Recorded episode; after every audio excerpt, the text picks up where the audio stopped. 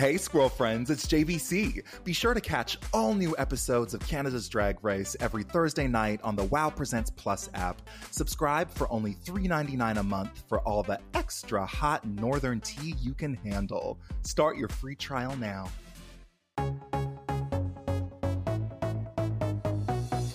Bonjour, bonjour, bonjour, and welcome to the official Canada's Drag Race podcast. I'm Jeffrey Bowyer Chapman, resident Judgy Judy of the North, and your squirrel friend spirit guide for all things Canada's Drag Race. I'm going to be joined every week by some incredible extra special guests, queens, and members of our Drag Race fam as we recap each week's episode from top to bottom. You'll get an inside peek into what we see from up on the judges panel, and I'll kiki with the eliminated queen of the week about her experience in the workroom and on the main stage after she done already done had hers is. But before we get into it, fair warning that this episode is going to be full of what? Spoilers. So be sure to watch along with us and stay up to date on all new episodes of Canada's Drag Race every Thursday night on WoW Presents Plus in the United States and select territories, on Crave in Canada, BBC Three in the UK, and Stan in Australia. And now, ladies and gentlemen, start your engines and may the best woman win.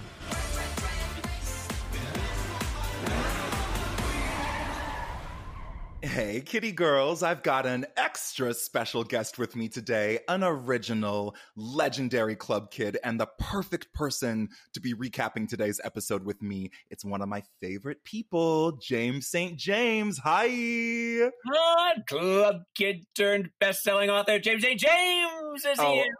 How could I leave that part out? Of course, legendary best-selling author.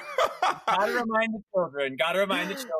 Always. We have to edutain, my friend. Thank you so much for joining me on the pod today, James. I heard that you've spent the weekend catching up on Canada's Drag Race. What are you thinking of our queens so far? Any standouts for you? Well, it is a mixed bag of nuts, isn't it? I mean, the chaotic energy of this show is, is unlike any of the other uh, drag races I've seen. And it's fascinating. I do have some standouts. I do have some favorites. Am I allowed to say? Please, yeah, tell me. Well, you know, honestly, I think Boa and I would would just Mm. besties. I can I can see running around with Boa. I would Mhm. I, I love her to death.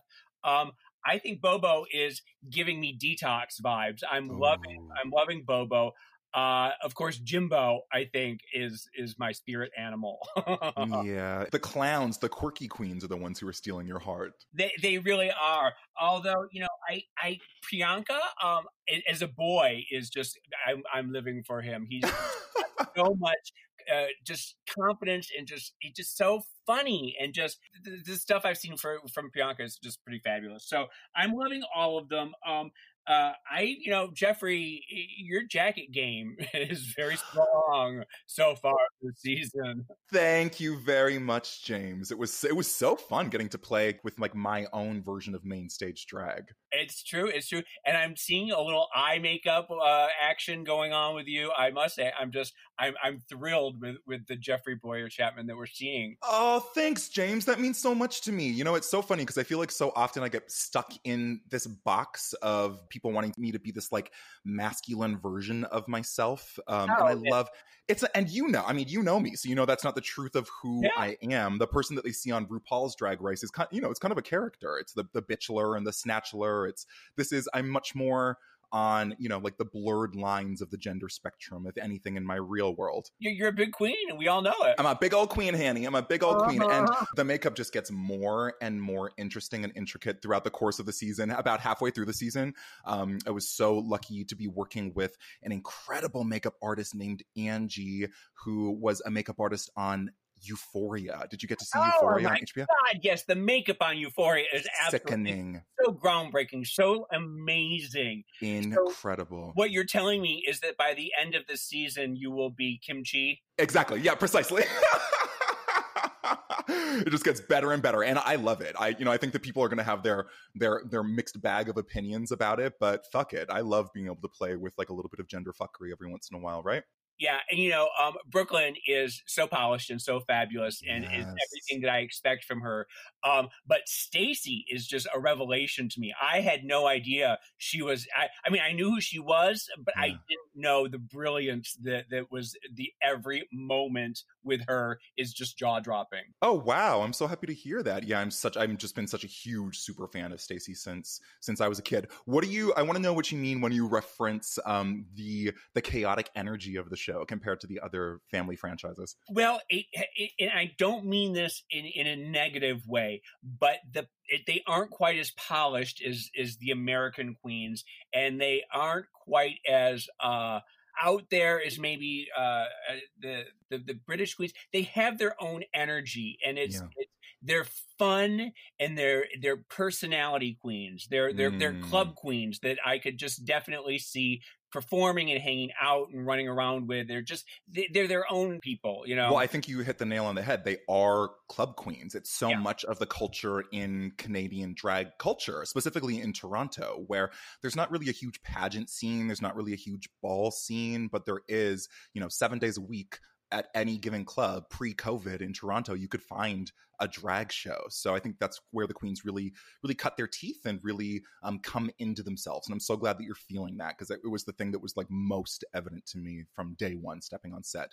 But let's get into it. Speaking of stepping on set, we start off with the queens entering the workroom after Anastarzia's elimination, and for the first time in Drag Race history, there is no lipstick mirror message from Starzi. What that? What was what? What kind of message was that? Was she? Eh, well, first of all, the fact that everybody can say the c word on, uh, and, and the, that to me, everyone is just calling everybody a c word left and right. But it was a cunty little move not to have any lipstick. Did we ever find out what the why she did that? Yes, actually, we did find out. In last week's episode of the podcast, I sat down with Anastarzia and I asked her just that. And so much of it was that she felt that she had said her message to the queens on the main stage when she left. And also, here's a gag she hadn't watched Drag Race prior to being cast or filming the show. So I don't think she really recognized like the importance of leaving the lipstick mirror message or like what a gag it would be when she chose not to. Wait, she did. She had never seen an episode before. Uh-uh, no, she was, was, she was brand new to it. She said that was the one thing that she would do differently if she were to come on this time. At least give herself the opportunity of watching the show. It really did make the message. It was a powerful, like, what in the hell? It was a moment, honey. Uh, speaking of moments, Bobo and Boa decide to bury the hatchet from last week's drama. Rita Baga is the first to chime in and says that Toronto queens are so self-centered and that this is not Toronto's drag race, you know? So let's give all the queens an opportunity to get a few words in. Well, you know, I've um I've been to Toronto and I've I've been to the Toronto club scene and it is the New York of Canada. It really is. Mm-hmm. Whereas like Vancouver, I think of as the LA of Canada. Yeah. And um so it's interesting to see that all the different types of Canadians gathered together. I think I would like to see Victoria because if it produces Jimbo, I want yes. to see what else is going on up there. You know. Well, you, you know what's crazy about Jimbo is that there really isn't a huge um, performance or like club scene in Victoria even. So I think that Jimbo, if I remember correctly, she told me that she only performs like maybe twice a month max and the majority of her drag is just you know like it's very much focused on the looks and like you know like the clownery of it but she right. is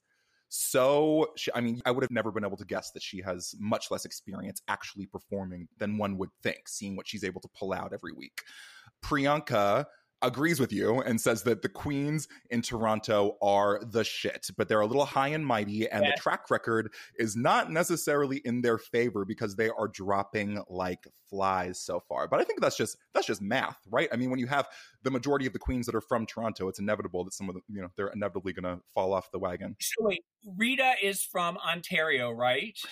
Rita Baga is from Montreal. Montreal. Yeah, Priyanka is from is from Toronto. Right. Okay. Okay. Yes. Yeah. So next up, we are uh, a fresh, brand new day in the workroom. The queens come in singing Tynomi's rap from "Not Sorry About It," which I love so much. Uh-huh. And Tynomi was shook and shed some tears. Uh, she says that she doesn't really care about Brooklyn's warning for her to get her shit together. And you know, I mean, from the perspective of just a winner, I get where she's going because so far she's certainly proving herself to be a lip sync assassin of the season. So, well, wait a minute, she'd already been in the bottom twice, right? Yeah. Yeah, okay. Well, and that's the thing. She is an amazing lip sync. uh, She is no lip sync assassin. The looks haven't been there. And I, I imagine, I think that she probably could bring it, but she is in her head. And, um, Yeah. uh, but she really comes alive during those lip syncs, and she is a hard one to compete against. Have you ever found yourself in a position like that where you feel like you have you thrive so well in one area and then you're put into another environment and are expected to do the same thing and you just can't quite tap into yourself? Uh, yeah, this podcast. I think you're doing great, James. you're funny. Um, so uh, the alarm bells ring, and up pops some Ru mail with Ru looking gorgeous as ever and serving us the three R's of drag reduce, reuse, and Regina. And that is when uh, Regina, it's the city that rhymes with fun, if you're straight or a lesbian. Uh, Stacey McKenzie enters the workroom and is having a tough time remembering her lines. So maybe the pit crew will help to jog her memory. And the queens are gooped as 10 pit crew members enter the workroom. Good God in heaven, what Mhm. each one was better than the last. I was flopping on the floor. Honey. These boys are, this, I mean, so gorgeous. Each and every one of them. I just, uh, and then we get to see their their underwear.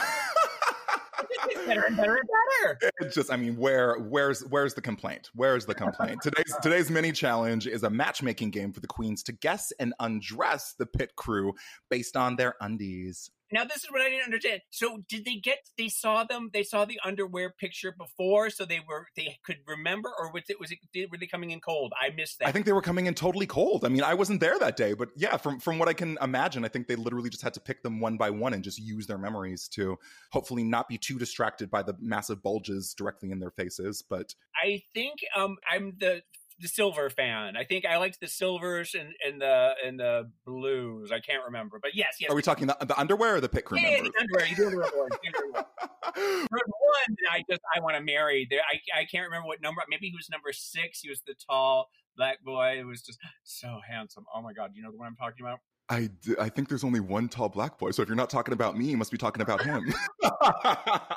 I'll be in a thruple with the two of you. Thanks, James. What an honor. So, one by one, all of the queens take their shots at pairing the proper bulges. And the winner of this week's mini challenge with the best memory is Jimbo, who wins a VIP stay and culinary experience at the Hilton Toronto. How do you think you would have done in this challenge, truthfully? Oh, I I probably would have just. Yeah, I, I I couldn't have done it. There's no way. I, I, would, I would be too. I'd be shaking. I'd be sweating. I would be uh, falling on the ground. I, there's just I I no, no, too much for me. That's. I- amazing. I, can't be around that many hot guys. So, pretty much like Priyanka, then. Yeah. Uh, Jimbo is thrilled to have finally won something and doesn't think the girls see her as a threat, which is all part of her plan. I, yeah, because I, Jimbo, I think is the one is one of the ones to watch because Yeah. He's always and, and as we get to the um maxi challenge, you will Mhm. see what we're talking about because you you never underestimate Jimbo. No, certainly not. Well, Stacey lays some harsh facts on the queens and lets them know that Canada only recycles up to 9% of its plastics, which is why this week's Maxi Challenge is a recycling design challenge. And the queens, But wait a minute, I have a feeling that if you compare it with America, I think not we probably do like 0.4 percent. it's so sad, James. I, It is, but I have a feeling that Canada probably does a little better than us. You know, I mean, I lived in, I mean, you know, I was born and raised in Canada, and it just totally depends on which city you're living in, and then which, even which neighborhood. Like some trash collection days will only pick up trash and recycling, and some won't even touch your recycling. So, I mean, I've never really been able to understand it truthfully. It's just, it's just fucked up, you know, and I feel bad about using anything that's just immediately disposable. Um, but the queens divide themselves up into groups of three, and Jimbo gets to assign the materials to each team. So for Jimbo's team, we have herself, Ilona, and Tynomi as Maison Papier with the paper products, uh, La Maison Beraga with Rita, Kiara, and Bobo, who coined themselves the plastics. And last but not least, we have House of Rust with Priyanka, Boa, and Lemon working with metal. And the queens get to work, and Bobo is pissed because she brought so many gorgeous outfits and now they have to make designs out of literal trash. well, wait, now, here's the thing too, and and here's one of those. It's it's, it's classic drag race Yeah. where you have this situation with Bobo where she's struggling, she's struggling, she's struggling. The other girls are talking shit about her, and yet you know that once she walks down the runway, she's going to pull it off. Totally. That, that's the arc. That's the story arc that's happening. So the minute I saw everyone making fun of Bobo, I kept thinking she's going to turn it out. She's going to be fabulous. And by God, she was. I love that look. Me too. Yeah, I agree. Um, Lemon is feeling nervous because the last design challenge landed her in the bottom two in the first episode. So she is determined to show us that she is not messy and can, can design a silhouette. Uh, and Lemon says that the collection must be individual pieces, not all looking the same. Uh, Rita Baga lets it be known that she started her drag career as a club kid. So she's super crafty and inventive. And you know all about that, James. Ding, ding, ding, ding, Already, I love her. She's my new favorite. Yeah, amazing. Club kid Rita Baga. Yes. So you know all about this because we, I mean, you were just on my other podcast, Conversations with Others, a few weeks ago, and we talk about uh, your first experience moving to New York and and starting out as a legendary club kid, but you were left to your own devices so often to create your own costumes and outfits. Yes, yes. So Jimbo is a force to be reckoned with because she's a theater and film costume designer, so she should have an advantage in this challenge. And she's also clearly out of her mind. Which, Yeah. which lends itself to a challenge like this. It can only benefit her. I think it really works when you're dumpster diving. Yeah. well, her, her two teammates, Tynomi and Ilona, were working towards this Sherbert showgirl look, and they see that Jimbo is not exactly on the same page. So they switch gears and decide to move towards a recycling royalty look. What are you thinking? You're shaking your head. Bad idea, guys. Yeah. Yeah, yeah, yeah. I mean, I think that if, if they all would have just followed Jimbo's lead, I, I think they would have come out. It would have worked out a little better for them. But we're getting ahead of ourselves again. We're getting, I mean, but you know, it's, I agree with you so wholeheartedly. And it's something that I bring up later on the main stage with Ilona that it's like, you know, like you want to be a team player. I understand that, but you cannot fade into the background. And at the end of the day, you are here to snatch $100,000. So don't play too Canadian nicey nice, you know? Yeah. Meanwhile, the queens are talking shit about the other queen's looks and specifically coming for Scarlett Bobo, saying she better know that lip sync because her look is not the cutest. But by this point, yeah, girl, by this point, we should know that it, that that it's anyone's game, right? Totally, yes. Yeah. So Stacey McKenzie returns and meets the queens on the main stage to give them a runway walk tutorial. And I mean, Stacey is like the the runway queen. Her Yeah. her walk is legendary. It's incredible. She is yeah, she is I just can't take my eyes off of her when I see her even just like walking down the hallway of the of the studios, you know? She, she just has such a presence. She's incredible, and her ability to be able to um, translate little tips and tricks to the queens was so helpful. Uh, we start out with Jimbo. Uh, seems to be having the toughest time finding a flow with her walk, but just some tiny adjustments from Stacey seem to be making a world of difference. The hands on the hips, the shoulders back. Yeah, it's interesting because she um is when she first walks out, she's sort of clump, clump, clump, clump, and she's sort of doing like a comedy thing, and she's sort of not taking it seriously. And then when Stacey gives her just those few little points, the transformation is absolutely it's it's breathtaking to see she really takes it seriously, and I think she's most improved in the, with her walk. Yeah, I agree. And Priyanka steps out onto the main stage and she's terrified of Stacey at first, but after getting a few critiques and adjustments on her walk, her walk is much more polished as well. Yeah, yeah. And Miss Rita Baga, I love it. She she gives life in her eyes while thinking about having a hot dog on the Oh runway. You just you got to do what you got to do, right? Uh huh. When I think about hot dogs, I, I light up too. we have so much in common. So uh, next up, it is elimination day, and the queens enter the workroom, and Bobo. Says, I think what is on everybody's mind. She says that no one said it was easy, but no one told her it would be this hard. Um, Rita Baga embraces the club kid look uh, for the challenge by gagging us all with this shaved head reveal. She's doing a James St. James. I know. she honey. took one saying she, I got to be bald, got to be like James. I know the producers must have been flipping their lids when she walked onto set with a shaved head. But what, what are you going to do? Fuck continuity, right?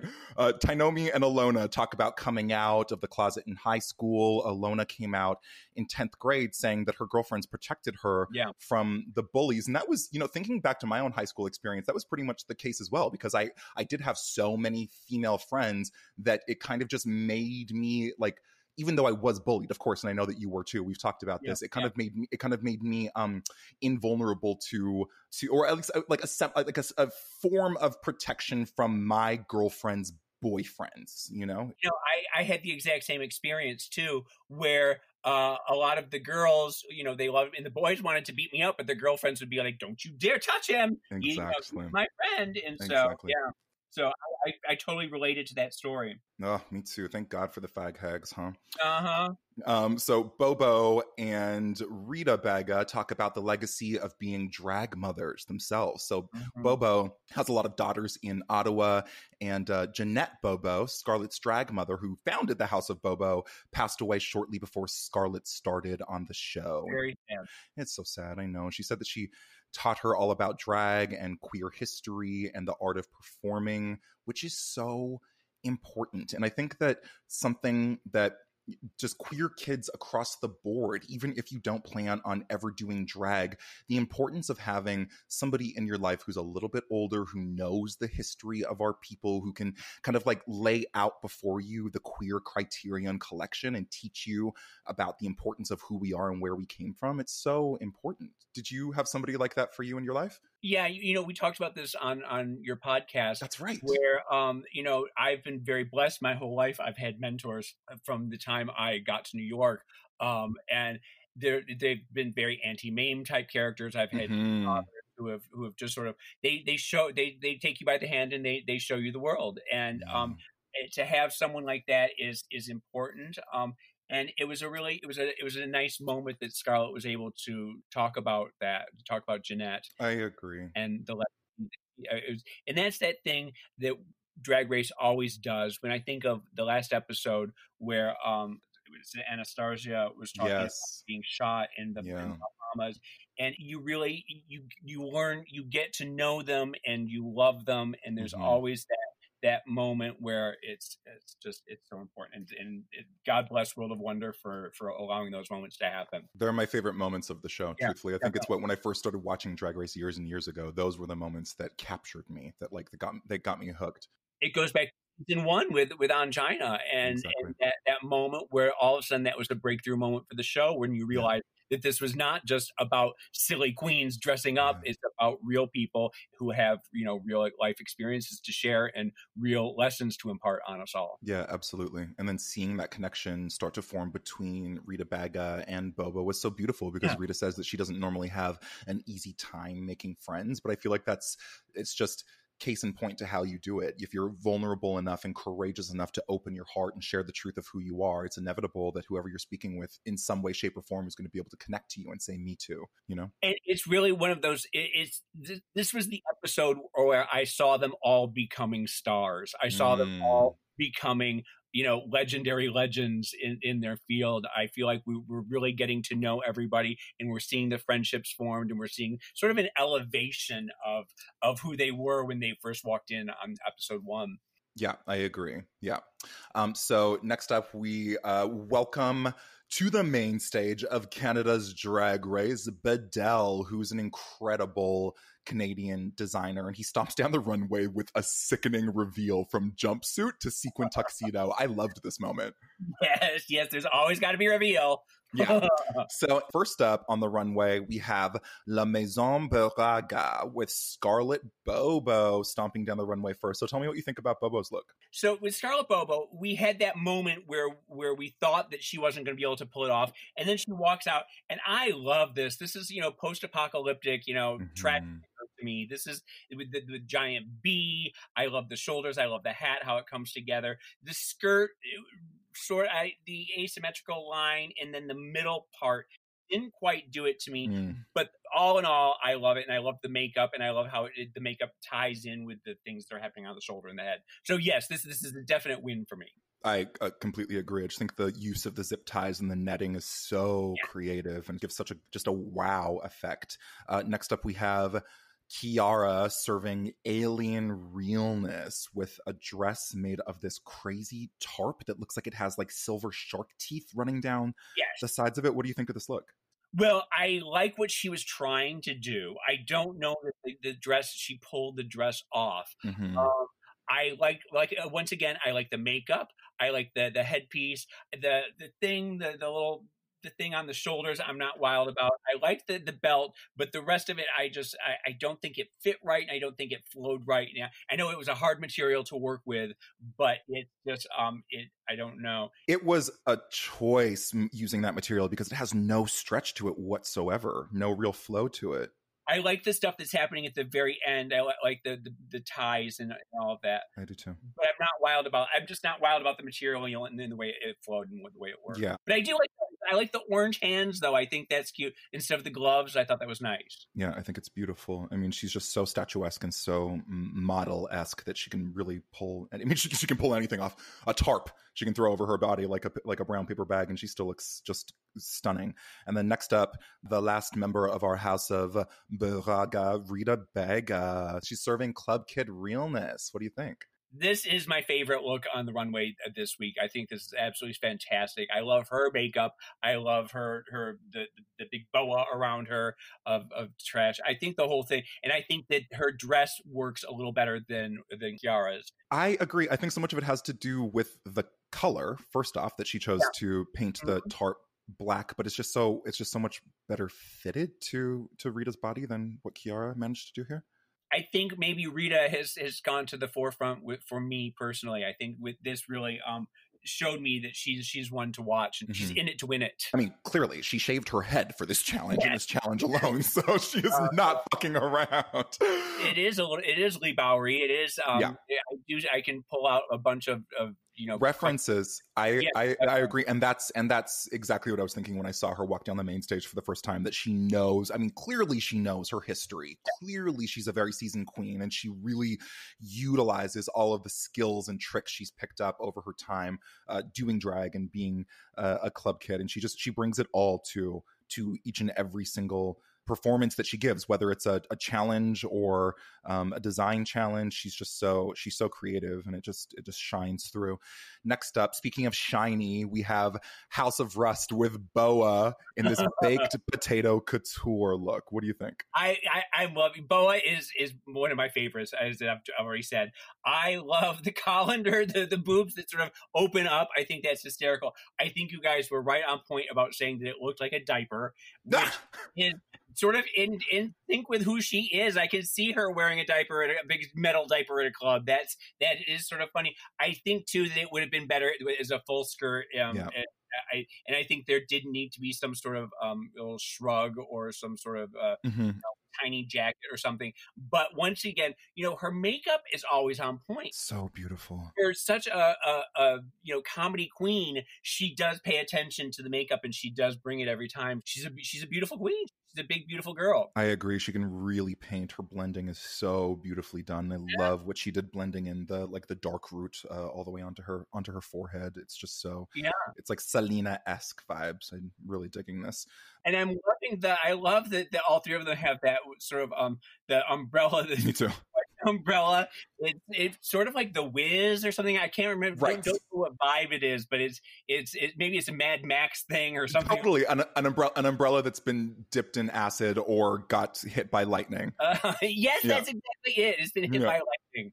Mm, so it's fantastic. I love this. I love yeah. her. Well, speaking of the Wiz, maybe that is what they were going for because we have Priyanka coming out looking like the Tin Man's wife. What do you think of this? Okay, here we go. Give it to me. Give it to me. I want to preface this by saying that I am not coming for the girls because I love all of them and I I um, I think they're all fantastic and their looks are all fantastic. Mm-hmm. So isn't so much a critique of them personally, but you guys were just uh, like flipping the fuck out, like thinking this was the best thing you've ever seen. Like you've never seen anybody in a in a in a, in a silver dress before, and like I was like, it's okay, but it's it didn't it, it wasn't wow for me. You guys literally thought that this was the second coming of of Naomi Campbell.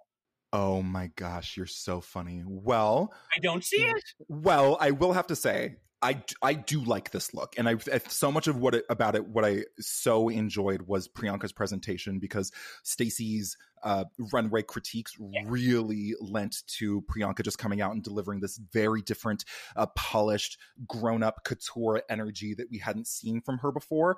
I didn't have the same instantaneous wow effect that Stacey uh-huh. and Brooklyn did necessarily, but I did appreciate the look overall. Why don't we call in Stacey and Brooklyn right now so you can give them some shit? what they have to say. no, no, no! I'm scared of Stacey too. You're so, are you? You're so funny. This is hilarious. So you, I was saying, you're like, you are the Twitter troll who goes on there every day and says your your critiques are shit. You guys are trash. Thanks no, no, a lot, James. And I do, I, I love the, the the the rain coming down from the umbrella on this, and I think that her face is fantastic. And I love Priyanka. I, like I said, I I I think I would date him out of drag. I think he's yeah. so cute, and he is so funny, and he's yeah. just he's he's everything you want in a drag race queen. But this look, I just it, it it is what it is. But I think it was a little basic. I'm sorry. Let's move along. Well, yeah, fair enough. Let's move along um, to the last member of the House of Rust family, Lemon, coming out in this rose gold look. What do we think? Well, okay, I I like the dress. I do like mm-hmm. the dress. I appreciate what she did and how she how she made it. I think that's fantastic, and I like that it's a different color than the other girls. I do think that there should have been a, some sort of silver element in there. Um, I like the the umbrella, this the, the rose gold umbrella. Um, I didn't like the Cher wig. I thought I thought it was very shake and go. I thought it was I, didn't think it was as couture as we've come to expect from her. So um, that I the, the, dress is a yes. The rest of the look, I the, the face and the hair, I don't think is, is is a go. I took issue with the wig as well, and I also took issue a little bit with Priyanka's wig and their explanation yeah. was that they were supposed to be like caught in the rain so they were a little like a little bit like drowned okay, okay. rats but but that being said boa's wig is like stunning it's so polished and so beautiful yeah. so it's not really a uh-huh. cohesive look the three of the three of those you know theories yeah. coming together um i think lemon looks beautiful obviously something that i wish and i understand that you know all drag is different and there's no right or wrong but I, I wish that Lemon just would have given us a little bit less boy body, and a little bit more padding or a cinch or something in the waist just to give her a little bit more shape. I see that. I also think, though, that it's interesting that this was a different take on Lemon that we've seen because I, what we what we get from Lemon is um, sort of New York clubby, you know, yeah. club kitty. And this was this was she was trying to go for something a little more elegant and understated. And I appreciate that she tried. I just don't know that it actually. I think I don't think we've seen uh, everything we we have of Lemon yet. I think I, I agree. Yeah, I agree. Overall, I think she did a really, I mean, a, a, fantastic job. This dress is beautiful, and you would never guess that it was made of scouring pads. I think anyone would be happy to wear this dress anywhere. Totally. Yeah. Yeah. Yeah, yeah, definitely. Uh, well, next up from Maison Papier, the House of Paper, Ilona Verley. I'm dying to know what you think about these two twin looks, Ilona and Tynomi. What do you think? Well, I think that Ilona um is relying on those shoulder pads that she did the last episode where they were, were the That's right. Episode. That's correct. Yeah, that's right. She did she she has and and to me that was like okay you've done this you've seen this mm-hmm. and I didn't like the the presentation I I mean the idea of making the skirt, I can see where the you know like you you're very limited when you're working with metal. I mean, like it is what it is, and you've got. Oh no, this is paper, honey. Oh, this is wait, paper. Oh, oh, oh, Well, in that case, forget everything I just. that, then this is just a piece of crap. um, I do, but I do. I see what they were trying to do with the headpiece, and it, those are supposed to be like feathers coming mm-hmm. out. I, I see that. Um, but I'm I'm not a fan. I I think they both pale in comparison to what Jimbo is doing. I do too, James, and it broke my fucking heart because all I want from Ilona is for her to stand out because she's so unique, she's so special, she has such an incredible aesthetic. What are you saying here? But she is she is a hard one to get along with. I mean, and you see every episode where she's she you know when, when Jimbo comes for her and mm-hmm. says you know, look, you think you're the only one who who can say shut the fuck up. You're mm-hmm. the only you can say I'm, you know, I'm irritated. It, it is with Ilona. It's it's me, me, me, me, me, me, and you guys just fall into line and, and fuck off. You know, so much of it reminded me of the moment with Kine from the from the first episode where she came for Boa uh, backstage when the girls were untucking and we del- we were deliberating. And I feel like so much of it is when sometimes when people are backed into a corner and they are fearful of being sent home, they just they first off they they lash out and like their inner child comes out in a way that's not necessarily the most flattering, but it's just because they're scared, you know. Well, and it's also you're you're trying to create your own moment so that you get the good as so that you get the edit. You know, I mean, like I think everybody at this point uh, uh, knows yeah. that the, the, squeaky wheel gets gets the gets more screen time, and yeah. so I think everybody has that in their head. But sometimes with Ilona, I I think that it comes off as screechy, and yeah. it didn't work. I think she redeemed herself when with the whole arc, and we'll get to it in a minute. Yes, yes, uh, yes, yes, yeah. definitely. Okay, well, well, next up in from the house of Papier, uh, Tynomi Banks. So, I mean, if you feel one type of way about Ilona's, I can only imagine how you feel about Tynomi. Tell me what you think. Well, no, and here's the thing, because with Tynomi, I uh, love her so much. Me too. And she is such an underdog, and I think she's such a fantastic character. She's yes. a beauty, and she's she just she's so in her head, and you're just always wanting her to to do well. You mm-hmm. really are you, you're struggling with her, and you're always pulling for her. And so I'm giving her a pass on the look that I was not giving Ilona the pass. You know, I'm thinking this. I I don't mind this look. I think her hair looks fantastic. Her makeup looks fantastic, and I think she pulls it off a little. It's not quite as messy as as Ilona's. Uh, so I was I, I'm I, am sorry. I it was. Can you hear me sighing over here? No. Oh, let's sigh.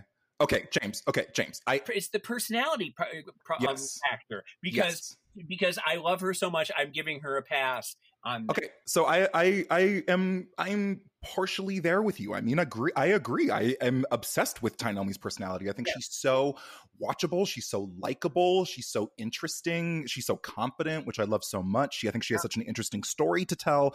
She has an incredible reputation in the Canadian drag scene. She's, I mean, yeah. she is, she is a force to be reckoned with, and she's somebody who has, uh, who's like a club performer and entertainer. And when it is time to turn it on, she shuts the motherfucking house down. I mean, she's incredible. I agree. The hair and the makeup are phenomenal. I love this cornrowed um, wig. I think it's so beautiful, and you know it's giving me this this this very strong, fierce warrior princess Wakanda vibe. It's it's it's cleaner than Ilona's look, but that being said, it just it's it's a little bit more basic you know? Well, it's a shame because once again she does end up in the bottom and yeah. deservedly so all three times. Though was it the first week or the second week where it was I second week. Read my mind, love what it tells. Yes, yeah, episode two. Yeah, and she just, I mean, it was it was like watching Dida Ritz. It was like yes. it was that she was giving me total Dida, Dida Ritz vibes. I mean, she can yeah. pull out all the stops when when it, when the when the chips are down, and I, that's what I was hoping for this week. But as we mm-hmm. keep going on, mm-hmm. well, anyway, let's move on to Jimbo. Well, let's move on to Jimbo, the one queen in this trifecta that really, like, it's like she like s- just snatched the wow factor away from the other two and kept it all for herself. Because this look is wow, wow, wow, wow, wow. What do you think? Um, I yeah, it's it's absolutely spectacular. Someone was it you who said that she's like the whole Rose Bowl? yes. Like, yeah. she is a float coming down. It's Pasadena, honey, and here comes Jimbo. yes. Um. I that said, I wasn't that big of a fan of the belt, but I can see that that that you had that you wanted to use that and, and put it in there. So I I I, I am and it, it's sort of you can see the the the crown and the belt are sort of tied. Mm-hmm you know itself together. I love the fact that she did her shoes. That Me was absolutely fantastic, and that you came for her with the um with, with the white face and white chest, but not the white arms. I mean, what do you think? Do you agree? Well, but see, I used to do that too. I understand it's. I used to do just do the white face and everything else would be skin. And but I, James, you were doing that in a club in New York City. You weren't on the main stage of a you know international television show. It's true. It's true. But I it, it was a choice for me to, to I that you're just just the spotlight on the face, and I think that's maybe what she was trying to do. But you're right that she she should. It looked unfinished. It looks unfinished. I mean, she said that it was just because she ran out of time. Fair enough, I get it, but it would have been the thing that just would have taken it over the edge for me. Exactly. You know, yeah. You know? But it, but it really is so beautiful. It's beautiful. I think that Rita wins my of, of all of the queens, I think Rita's the best. Jimbo is the second best for me. Yeah, yeah, yeah. I would, I would have to agree with you. So, so wait. So, uh, does that mean that you only like wholeheartedly disagreed with us on Priyanka's critique? Is that all? That's all you have to say? Priyanka and Lemon, I sort of disagree with you. Yeah. yeah. All right. Okay. Fair enough. Well, and that's... and Kiara too. I mean, like you guys liked Kiara's. I didn't like the dress, but I liked the rest of it. I mean, it wasn't terrible, you know, like it wasn't, you know, I think that, that I mean, deservedly so, for me at least, that, that trifecta, that group, the plastic queens were the most jaw dropping for me. They were the most interesting to watch. Right. You know, and the most cohesive. So back on the main stage, Team Plastic wins overall, and Rita Baga is the winner of the Maxi Challenge. She wins a five thousand dollars shopping spree at at Fabricland. I'm glad you agree with that. Right on board with you. Yes. Completely. I mean, I went home like dreaming about that look that night. It was just so oh oh incredible. You could wear that. That would be nice. Yeah, exactly.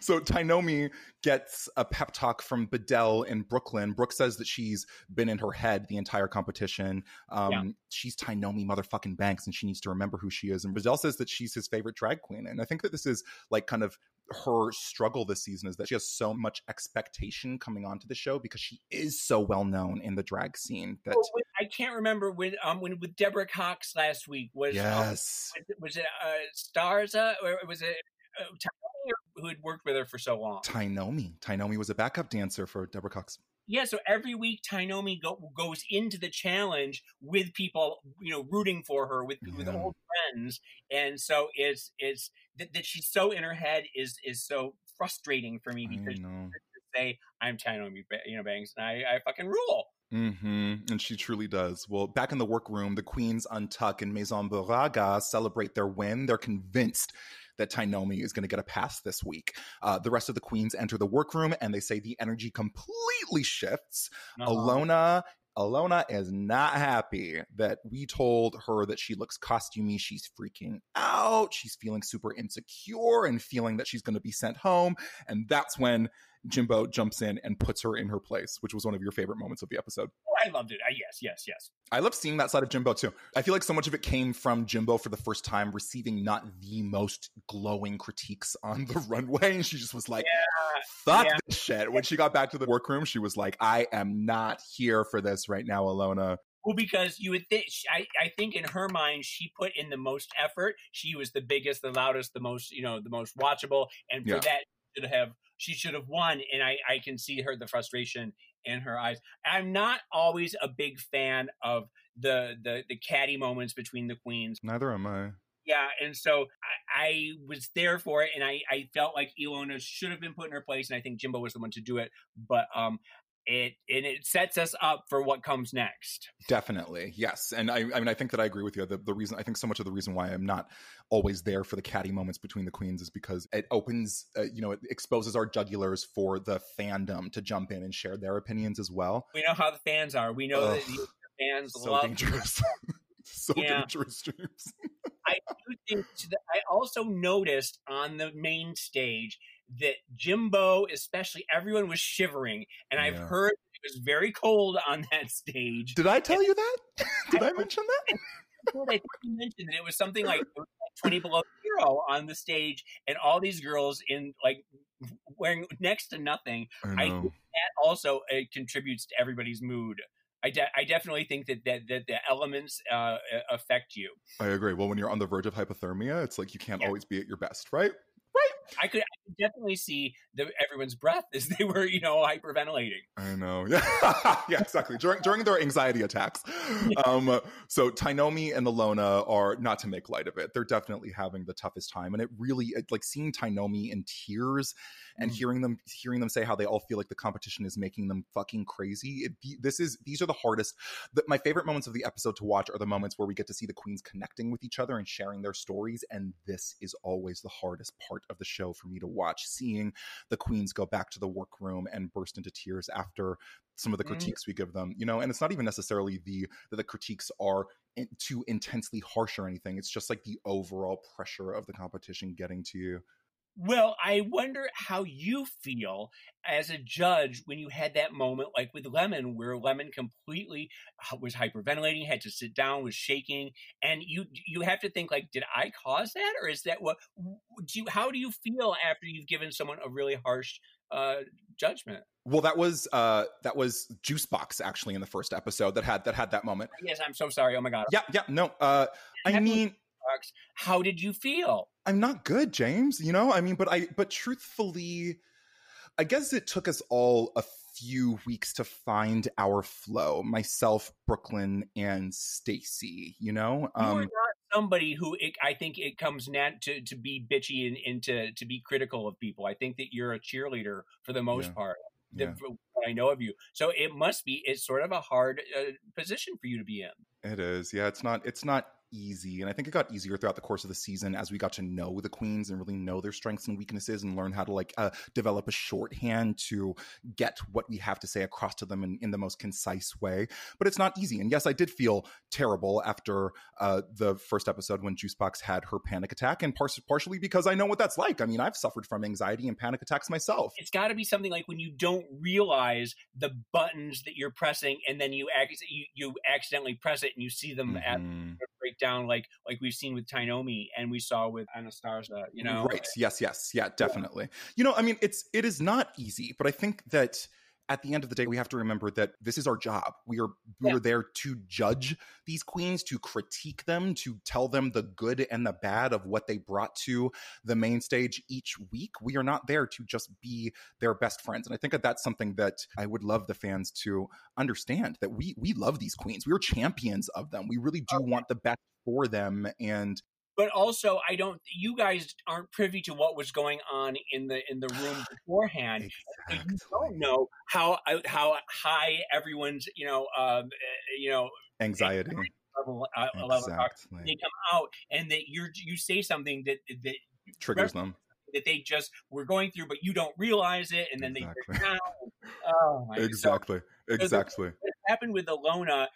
Her emotions were so high because she was screaming and shouting and bitching, and just had that thing with Jimbo. And then to come out and you know she's she's in the bottom, and she she says, "I just can't do it. I can't go against you." And it's just oh, See, and I didn't I didn't know any of that. I had no idea Yeah. about her Yeah. about her freak out backstage. You know, we were sitting on the main stage deliberating at that time. So Yeah. I think that it's it is a blessing for the queens that they are able to show the full spectrum of who they are, good, bad, and ugly, because they have the moments to redeem themselves with the you know the moments of vulnerability and connecting with each other. But we as judges don't necessarily get that. So if you see us uh, being uh, as some people view as too harsh or you know too critical, we don't they you don't you don't necessarily get to see the moments in between where tears are shed and we're talking about how incredibly hard it is to have to deliver this news to these queens you know because we really do love them but yeah, of course. yeah um so tynomi yeah so tynomi and ilona they're really having the toughest time even bobo is in tears ilona says that she wanted to come represent for trans people and non-binary people and her culture of indigenous people and she feels now that she's only representing dumpster divers but like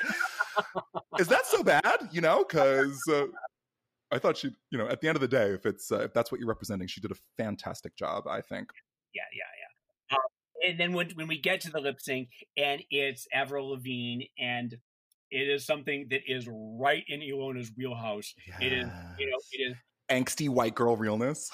yeah, if, I mean, if, you, if she could have chosen a song for herself, I think she would have done it really was.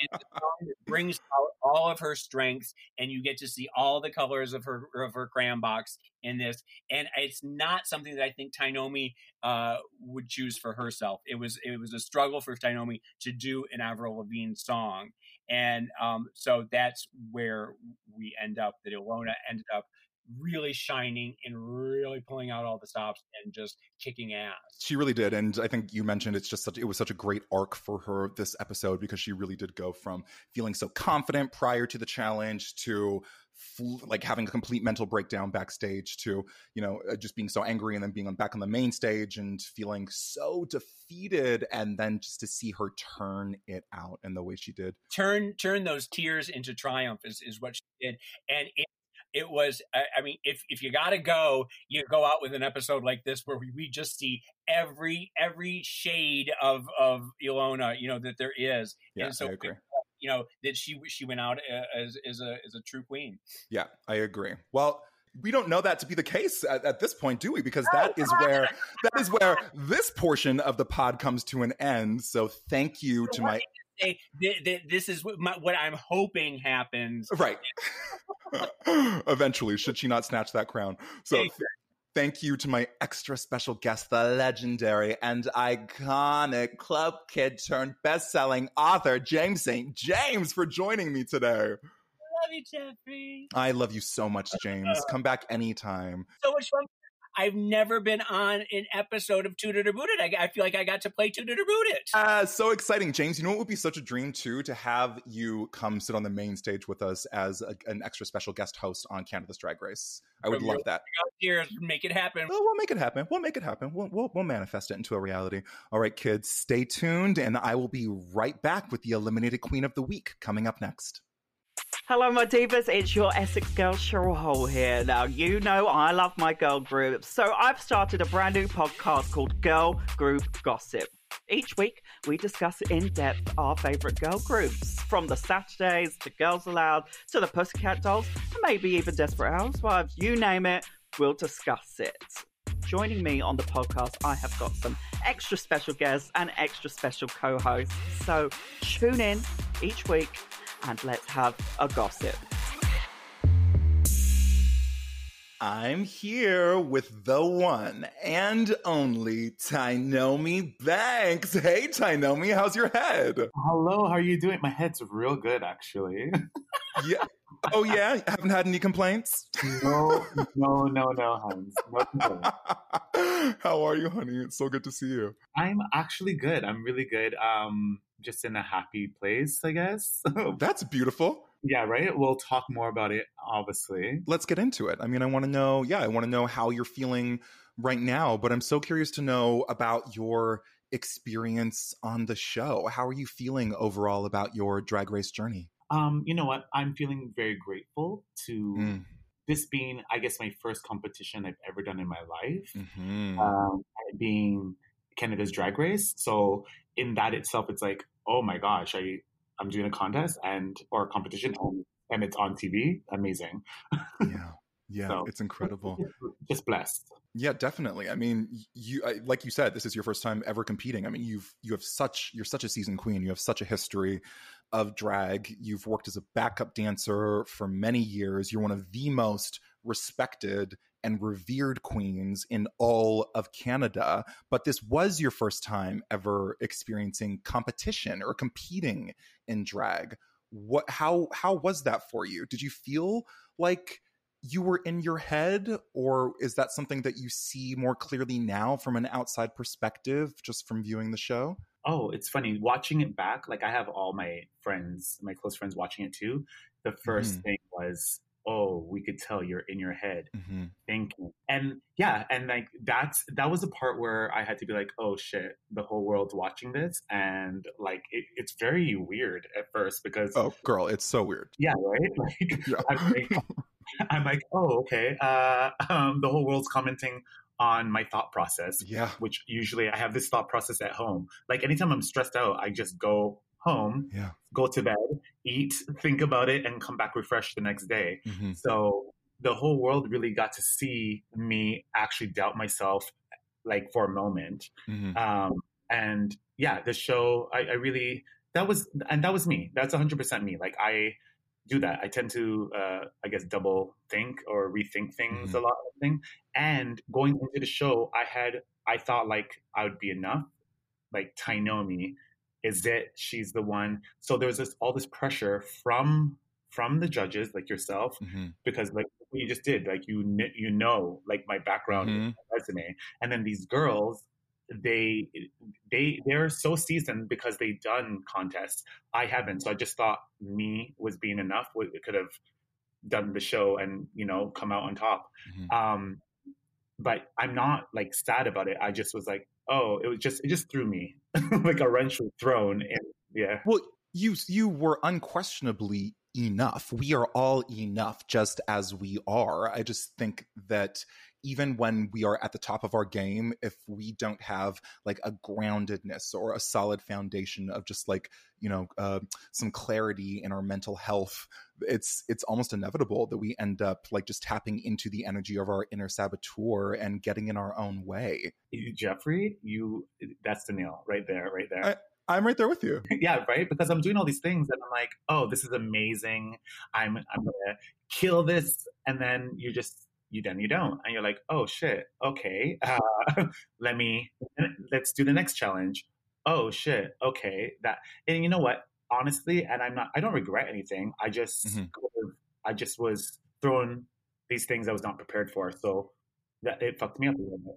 Why do you think that you hadn't had any experience competing in the past? Was it a choice to stay away from the pageant scene and all of those competitions in Toronto? Yeah, I decided, um, I guess part of my brand, Tynomi brand, was, mm-hmm. I thought, it, and it was more important for me and the next generation. I kind of, because I didn't know that this show was going to even mm-hmm. come here to Canada. So in my mind and in my plan, in my futures, was to always work hard and book myself and get these bookings, create this amazing um, resume without the show and show people like, oh, you could do this, you could do you could create a living, you could create a career out of drag by like the hustle and who you know, your brand. If you just do do the work, it pays off, which it did. And so, mm-hmm. and then this was another thing that added to my resume, but like I wasn't prepared for the competition, meaning those girls were very, very hungry.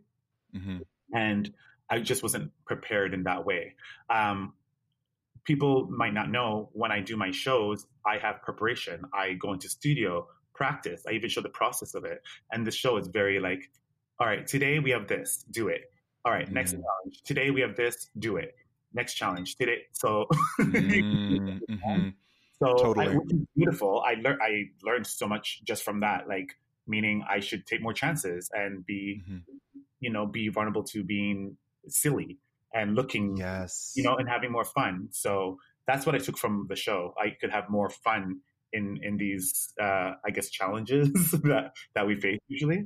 Definitely. I can take the same lesson from you without question. I think that we all put a tremendous amount of pressure on ourselves just knowing, you know, we were all such major fans of the franchise and of the American version of the show. And then to finally have this, our own Canadian version that I don't think any of us really ever saw coming. We may have hoped and dreamed for it, but was ne- it was never a guarantee.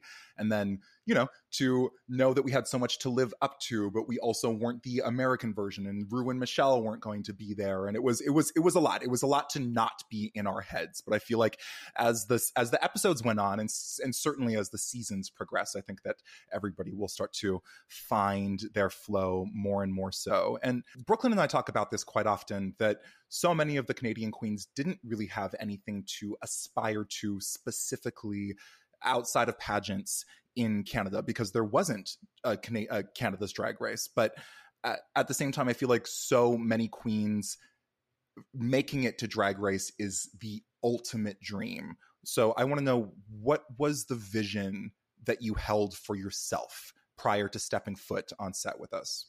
So I just wanted to expand my platform and increase, I guess, my opportunities because, yeah, again, in the States and in LA and all these places, there's all these opportunities. And in Canada, I felt like I hit a ceiling and it was really hard to like get past that. Like there was just a roof, there was a roof placed uh, on top of my goals. Mm-hmm. And I was like, okay, where can I go where can I go? It was I always found these things like where can I go? I was the go-to girl, like oh get Tynomi for this, get Tynomi for this, and I was finding it that I was getting not bored, but like I wanted just more, mm-hmm. more for myself. So I knew I was like, oh my god, let me apply to the show. I definitely I'll be able to like go to the states, go to Europe, go to you know like like I want to I want to expand my performance. I want to make other people happy. I want people to uh, see me and enjoy Tynomi. Like so, mm-hmm. doing the show, I I knew there would be open, more opportunities and more open doors for me. Mm-hmm. Did you hold? I mean, I feel like something that's so interesting to me is so many queens when I talk to them. don't even necessarily have the intention of coming in and snatching that crown and winning that $100,000. They are just there to either create a platform for themselves or to, like yourself, uh, expand upon their already existing platform. Did you see yourself making it to the top? Was that an intention that you held? Oh, like I didn't, I didn't like back, you know, back go backwards on, on my goals. I was like, okay, I did, you know what it was? I did it step by step. So I was like, mm. let me apply, hopefully get on. Amazing. I just don't like to overthink things, right? Like a lot of people are like, oh, you're, you're a shoe in, you're to get it. I'm like, I don't think like that because anything can happen. So I got in the show, amazing. Um, so now I'm on the show. I'm like, okay, let me do these things. I, and all you could do because you don't know, like everyone, it's so emotional. And not just me, like all the girls were so emotional, having breakdowns every moment. Mm-hmm. like we're like each other's family on the show. Mm-hmm. I know mm-hmm. competition, very much it's a competition, but I guess it's that Canadian thing. We like console each other. We're like, okay, don't worry, girl. We're like we're our own little teammates, like mm-hmm. cheering each other on. Like Priyanka could have yeah, what she did. She like beat me in, in so many things, and all I could do is say congratulations because all like honestly from the deep deepest of my heart, I am so proud of her. You know, mm-hmm. so but it's so weird. It's like I know I'm in this competition and I want to win. Like I want to win and make every myself proud, but everyone else like proud as well. You know. Mm-hmm, so mm-hmm, definitely so in that it's there's so much it's so much pressure. I just felt there was times I felt seriously overwhelmed, and now now sitting back and like chilling at my house during COVID, I really got to I guess reset and rebalance and clear my mind. And honestly, those moments were fine. Like th- that's how you grow. Like mm. you hit these fences and you hit these stresses, and like you you just have to deal with it because it makes you stronger in the end. And that's what I've learned from the whole experience. Mm, what a great lesson to take away. It's so applicable, like universally for so many people.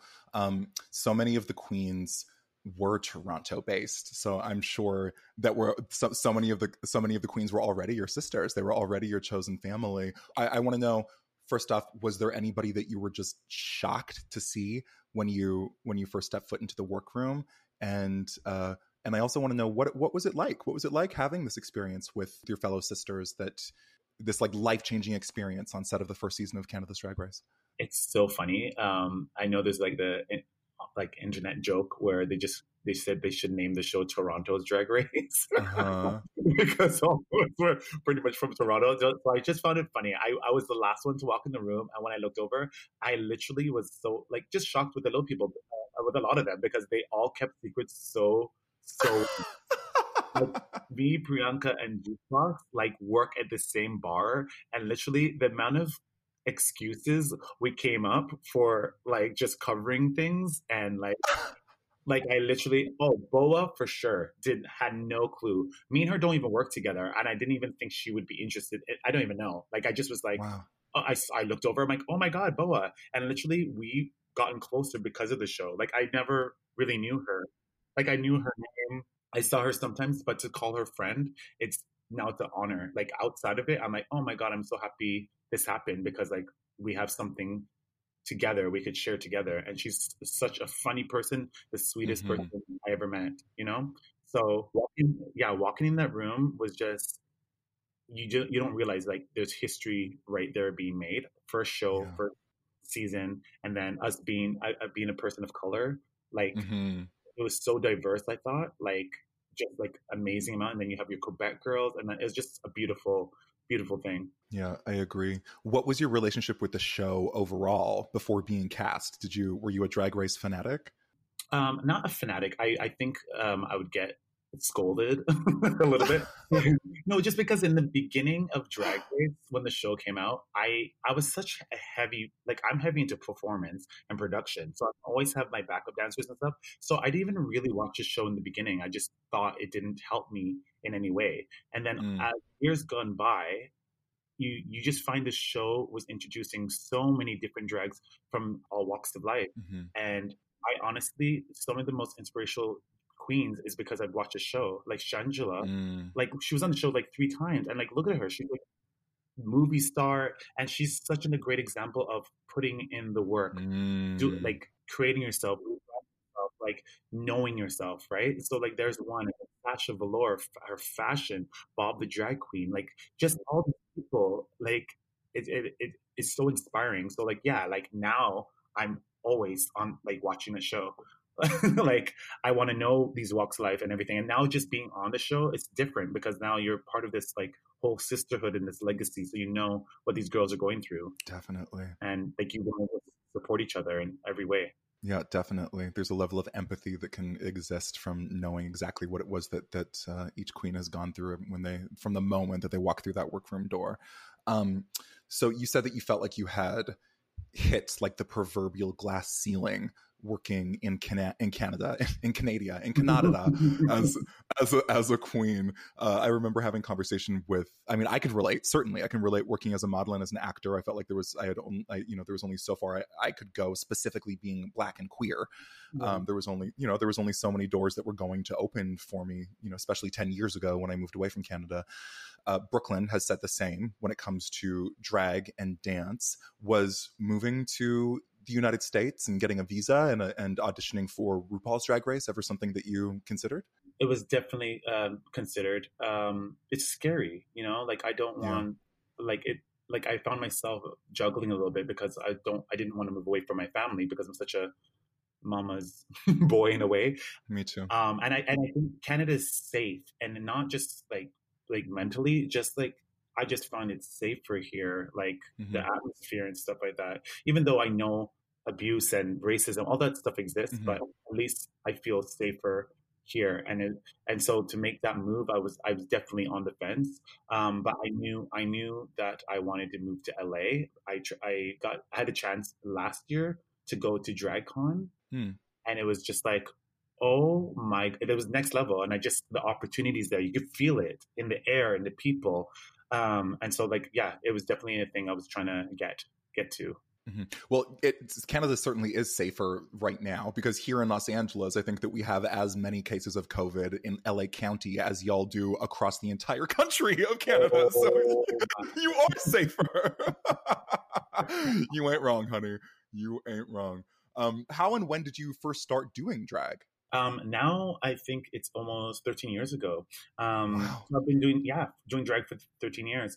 Um, I tried drag twice, and it was both on Halloween because mm. when you're born a drag queen, it's either on Pride or Halloween. so I'm, I'm, definitely a Halloween baby. Uh, um, the first time I tried it, uh, I had a boyfriend, and I looked like I guess Tina Turner mixed with Beyonce, but I named myself Kiki, Oof. and it was and that was silly. I just went out for fun. Like my feet were hurting, and I'm like literally not going to do it again. Then the second time, I literally I had a drag mom and everything, and, she, and we came up with a name together. Mm-hmm. She mixed up a few names. The way she did my makeup and how I dressed, I was very Tyra Banks. But Tyra Banks to me is kind of like crazy, and I know there's a mm-hmm. serious side to my personality. So that's when we got Naomi Campbell and mixed the names together. Me too, girl. Me too. yes. So we mixed up the names together and got Tynomi Banks. And I was I like, yeah, that. we're going to stay with that. And literally that, the first time, just having people look at you, it just, and like, in, they just want your pictures. Uh, literally, I was obsessed with that attention. And, yeah. and then I had the opportunity, my friend was working in the bar and he had the, the responsibility to make up a show. And he got me and two other drag queens. He asked me. I didn't even want to do it. He he said he couldn't find a third girl. He's like, "Can you do it?" I'm like, "Fine. I'll get someone to do my makeup, but I'll help you get this show off the road." Literally, that day changed my life forever. Like I did that show for three years every Wednesday. Like I started learning makeup, doing all these things. Like I just fell in love with it. Like, and now it's 13 years later. Wow. And it's just yeah. such a it's so deeply ingrained in who you are today. It's fucking hilarious that you say that your name came from the like the quirky side of uh, of Tyra Banks and the more serious side of Naomi Campbell because that I feel like that is the amalgamation of my personality as well and my boyfriend actually calls me Naomi Banks for that reason. He's like you're so you know you could be so Naomi quirky and fun. Banks. Naomi Banks, because I can be so quirky and fun, but I can be such a bitch at the same time. So, um, I, I want to know you. You certainly had a following before coming on the show because you are so well known and respected um, across the country in the Canadian drag scene. What has it been like for you, or have you been? Engaging with the fans on social media since since the show's premiered what has that been like for you how have you been navigating that oh, I hate when your message box is full. like, oh yeah, like my roommate's always like, forget it, forget it. You're not gonna get back to it. Like, I, I just think it's so important because like, if I were to switch roles, if like if I messaged Beyonce and she literally just sent a heart back, it would just change my whole. I know I'm not Beyonce. no, I mean, I mean, close I, enough. I know, right? But like, if, if someone like her just noticed me, mm-hmm. it makes it makes a huge difference. So I just think it's important. Like these these kids and these people who are following me and like like so like as soon as I'm, I, I even say thank you, I'm like thank you, I appreciate your message. How are you doing? Mm. They know I don't have all the time in the world, but just like that little message changes everything. Like yeah. the, response I get back, they're like, "Oh my god, I can't believe you noticed my message." Mm-hmm. I'm like, I'm not. I'm not, like I'm a I'm an artist. I'm a, a star, but like I haven't forgotten my roots. Like right. I always think you look up to your elders because they, they teach you something. And now being in this position, I'm getting into that status and that atmosphere. That people look up to me. So it's like you just you just remember. You have to remember the people who are always by you and supported you. And I just think Definitely. it's important to reach out and connect as, as much as I can. Yeah, definitely. That's a really interesting way to navigate it. Um, had you had you spent much time in the United States uh, prior to all of this stuff? Like, I'm just I'm curious to know what if you see a difference between the Canadian drag culture versus American drag culture, or even if it's Canadian drag culture versus like uh, RuPaul's Drag Race culture. Um, I notice, me personally, I just it's funny. I notice in different walks of life. So, like in LA, I went there and I saw the drag shows there. It's very different. Um, mm-hmm. You have your seasoned queens, your go tos, I guess, who would be running running shows. But in Canada, like one, if someone can't get something done or be a part of something, they fight for it. Mm. Yeah, like we're we are fighters over here, and it's mm. and it, people make jokes all the time. They're like, I've never seen so many drag queens in one city. And it's not and it's not just in like on church street it's like in the west end and the east end. Like people will find spaces and create like a, a, a, party or a show and everything so everyone's involved. It's so inclusive here and i'm not saying the same isn't. I just for me personally because i live in it i see it. And when i travel everyone's so nice and like i love these shows and everything but it's very like in new york city you have your top queens doing mm-hmm. things all over the city where mm-hmm. Canada's not set up the same in that way. So, and it's not a, and it's not a bad thing. It's just I just noticed there is a little bit of a difference. Definitely. No, I mean I spent I guess close to a year living in Toronto back in 2010 and it was one of my favorite things about being there at that time was that no matter where I went in the city and no matter what bar I went to no matter what day of the week it was I could find myself a sickening drag show. Exactly, right. Yeah, so exciting. Um I want to know who would you have done in the snatch game? Oh my god, I think I am. um, I was like so scared for snatch game. I wish I did. I wish I did do it because it would have been the funniest thing. I chose two people. I chose Miss Cleo, and then I chose uh, Grace Jones. And I think I would have done Grace Jones, if anything. Oh, that would have been so fantastic. Yeah, I was watching some videos of her, and she's so sexual and like mm-hmm. confident. And there's this crazy temperament about her, and I don't know. It's just like it read. I loved it. I just wanted to channel that if I if I had made it this last game. Mm-hmm. Well, who knows? There's always all stars, right? exactly. What what what would you? Eh, what advice would you give to Tynomi if she were going into this experience today, or what advice would you give to yourself at this point if you were to walk into the workroom on All Stars? it's funny that you asked that. The first thing I'd say, honestly, loosen up, girl. Yeah. And have fun. Yeah. Literally. Like it is supposed to be a fun experience and mm-hmm. like just just honestly live your life to the fullest. Just do it. Just do it. Yeah. That's great advice. I can't remember who it was that I was talking with, one of the queens on this podcast, but I was talking about a, a, note that I have on my refrigerator that I look at every single day. It was just something that Ru said one day, uh, just you know, off the cuff uh, during an episode of What's the Tea. It's just television. It's just television. Honestly, yeah, yeah. Like you know, it doesn't have to be so heavy. Um, what? So what if if any? Uh, so I was going to ask, what if anything would you have done differently? It would just be would just be to to loosen up. Yeah, honestly, like you you notice it. Like um a great example would be Lemon and Priyanka. They mm. they just there's such a charm and cuteness to them and their energy. It's so full of life and it's mm. so open and they're like willing they want to be stupid and act a fool and it's so and everyone's loving it and eating it up and it's so refreshing. And I think mm. Think I it didn't like I didn't have that kind of mindset. I really uh, was trying not to make anyone upset that I didn't get far. And it, and it's not about that. You you you read it right there. It's just television, have fun. So those that's the major thing. I, I'm very happy about my experience on the show. So don't there's no confusion in that. But I literally which I was just more fun, just more fun, and been um, vulnerable, like more open mm-hmm. to looking silly and taking more chances. Mm-hmm you should be so proud of everything, every ounce of yourself that you brought to the show, Tynomi. You were fantastic. I mean, I was familiar. You were the one Canadian queen whose name I was familiar with prior to filming the first season of Canada's Drag Race, and I was so looking forward to meeting the one and only, the legendary Tynomi Banks, and you did not disappoint. It was a tough competition, and you know everybody brought their strengths to the table, but everybody's strengths are different, are different, right? And everybody's weaknesses are different, and I think that's the fun about uh, having a show like this is getting to see the whole spectrum of the of the the, the rainbow of humanity wrapped up in in one cast of queens. Um, you added so much charisma, uniqueness, nerve, and talent to our show, you really should be so so proud of yourself. I know that that millions of people across the world are falling in love with you in the same way that I fell in love with you. And I want, yeah, I want to let you know that we all love you and we think you're doing a great job. Thank you. I, yeah. I definitely, I love hearing that. mm.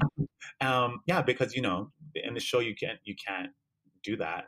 Give me like exactly, exactly. I, can't, I can't breastfeed you right now. Like, go do. and I wanted to. Believe me, I wanted to. Tynomi, I really did. It really is one of the most challenging parts of the show, and people don't really get that. Is that we really can't. There is such a division between us and you. We really can't, eh, eh, you know, interact with you when you know what you see is what you get essentially, and there's no interaction between us otherwise.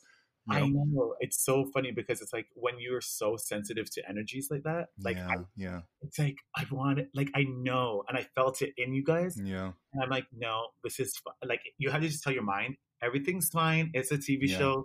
Let it yeah. happen. Let it happen. Let it happen. Yeah, anyway, yeah. I'm, I'm, really thank you. It was on. It was great meeting you. Like mm, you too, honey. I got to meet you, you know, and even now. Yeah. yeah, you too. Getting to know you a little bit deeper on this level, it's such a dream, and I'm sure it's it's the first of many many more conversations you and you and I will have in the future. Um, but you are forever a part of the Drag Race family. We're all in this together, right? Yes, we are. yeah. Thanks, Tynomi. Can't wait to see you soon. Oh my gosh, thank you so much. I love you. Love you too. Bye. Bye. Okay, kitty girls, thanks for following along with us. I'd love to hear from the listeners what you think, what your favorite moments are so far, who are your standouts. Share your comments on Instagram and Twitter at World of Wonder, hashtag Canada's Drag Race Podcast. We'll be sure to put links in the show notes to all of our Queen's social pages so you'll know where to find them, along with Biddell, Brooklyn Heights, Stacey McKenzie, and myself. Once again, you can catch all new episodes of Canada's Drag Race every Thursday night on on WoW Presents Plus in the United States and select territories, Crave in Canada, and BBC Three in the UK, and Stan in Australia. We'll see you all back here next week with another extra special guest. And remember, drag is shady, but it's cute to be kind. So if y'all don't got nothing nice to say, shut the fuck up. I'm JBC, and I'll see you next time. Bye.